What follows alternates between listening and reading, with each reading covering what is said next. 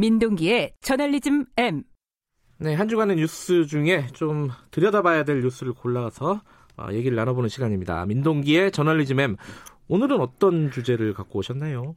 2017년 판문점에서 총상을 입으면서 귀순했던 북한군 오청성 씨 있지 않습니까? 아, 최근에 좀 논란이 되고 있는 음주운전하다가 경찰에 적발이 됐고 네. 검찰의 기소 의견으로 송치가 됐는데요. 어, 지금 실검에 상당히 많이 올라 있거든요. 그래요? 예. 음. 근데 지금 오청성 씨에 대해서 우리가 제대로 알고 있는가? 좀 이런 의문이 좀 들었습니다. 음흠. 제대로 모르고 있다는 생각이 들었기 때문인데 여기에는 언론 책임이 좀 상당히 큰 것 같습니다.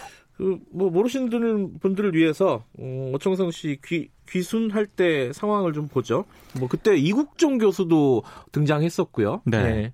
어, 대부분 아마 이국종 교수가 수술을 해서 기적적으로 살린 인물. 네. 그리고 자유를 위해서 판문점에서 목숨 걸고 총격을 받으면서까지 대한민국에 귀순한 북한군 이렇게 많이 알고 있을 건데요. 네. 근데 2018년 2월 즈음에 동아일보를 비롯한 일부 언론이 그 귀순 배경에 대해서 좀 보도를 한 게 있거든요. 음흠. 귀순 당시에 이제 군 동료와 술을 마시다가 운전하다가 사고를 냈고 처벌이 두려워서 우발적으로 귀순을 했다. 이렇게 보도를 한 내용이 있습니다.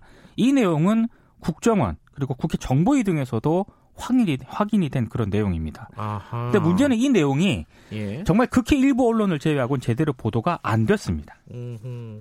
그러니까 2011년에 귀순을 했고 이 아까 말씀하신 그런 내용들은 어, 몇 달이 지나고 나서 보도가 됐, 됐었군요. 2017년 11월 13일에 귀순을 했고요. 예. 어, 2018년 2월 즈음에 이제 귀순 배경 등에 대해서 보도가 되기 시작을 했는데 네. 아, 물론 이제 목숨 물건 탈출을 했기 때문에 네. 그 귀순 당시에는 언론 보도가 이쪽으로 갈 수밖에 그렇죠. 없다는 점은 이해를 네. 하는데요.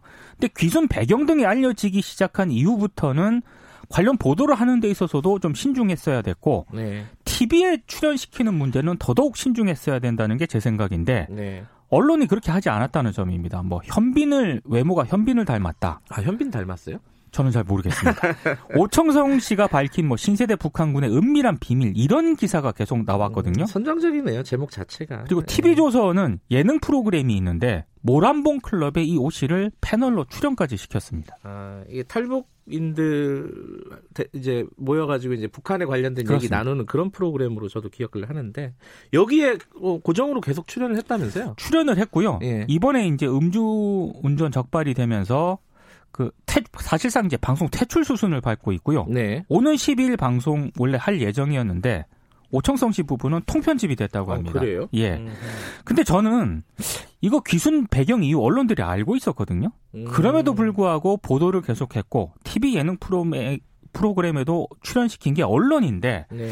그 언론이 아무런 책임이 없느냐? 좀 그건 아닌 것 같습니다. 음, 특히 상당수 언론이 이 오청성 씨를 영웅 혹은 의인 만들기에 좀 보도에 초점을 목숨을 맞췄고요. 걸고 이제 남쪽으로 왔다. 그렇습니다. 이걸 부각을 했죠. 그리고 예. 북한 비판에도 오 씨를 또 적절하게 활용을 했거든요. 음흠. 그랬다가 문제가 불거지니까 또 이렇게 좀 버리는 상당히 좀 제가 봤을 때는 좀 나쁜 그런 선례를 좀 남긴 것 같습니다. 뭐 알면서도 그냥 좀 쉽게 말하면 뭉개고 출연을 시킨 거죠. 그렇습니다. 뭐 얼굴도 현빈 닮았다 그러면 전 잘 모르겠는데 얼굴 네. 못 봐가지고 어, 잘생겼다고 치고 네. 뭐, 뭐 그런 점을 이용을 해가지고 좀 방송에 이용을 했던 거죠, 그죠? 언론들도 나름 이용을 했는데요. 네, 근데 음주운전 이제 사고가 나지 않았습니까? 예, 그러니까 이건 또 굉장히 많이 보도를 합니다. 그렇죠. 예. 심지어 일부 언론은 귀순 후에 한국에서 오 씨가 외제차를 평소 타고 다녔다.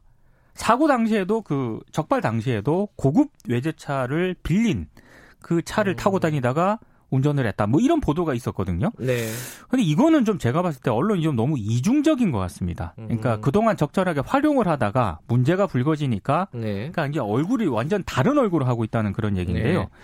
물론 북한에서 음주운전 사고를 낸 사람이라 하더라도 귀순할 자유는 있고요. 그럼요. 우리 음. 사회가 이런 사람을 또 포용할 수도 있는 그런 문제인데, 네, 근데 이 문제하고 귀순 이유를 언론이 정확하게 보도하는 문제는 다른 차원의 문제라고 저는 생각을 하거든요. 네, 그래서 좀 늦긴 했습니다만 오청성 씨 보도에서 과하거나 부족했던 부분은 없는지, 그리고 TV 예능에까지 출연시킨 종편은 반성할 부분은 없는지 조금 냉정히 좀 되돌아봐야 될 그런 시점인 것 같습니다. 음, 오청성 씨 보도 관련해가지고 이런 이면이 있었군요. 잘 들었습니다. 고맙습니다. 저널리즘 M 고발뉴스 민동기 기자였습니다. 김경래 최강 시사 듣고 계신 지금 시각은 7시 40분입니다.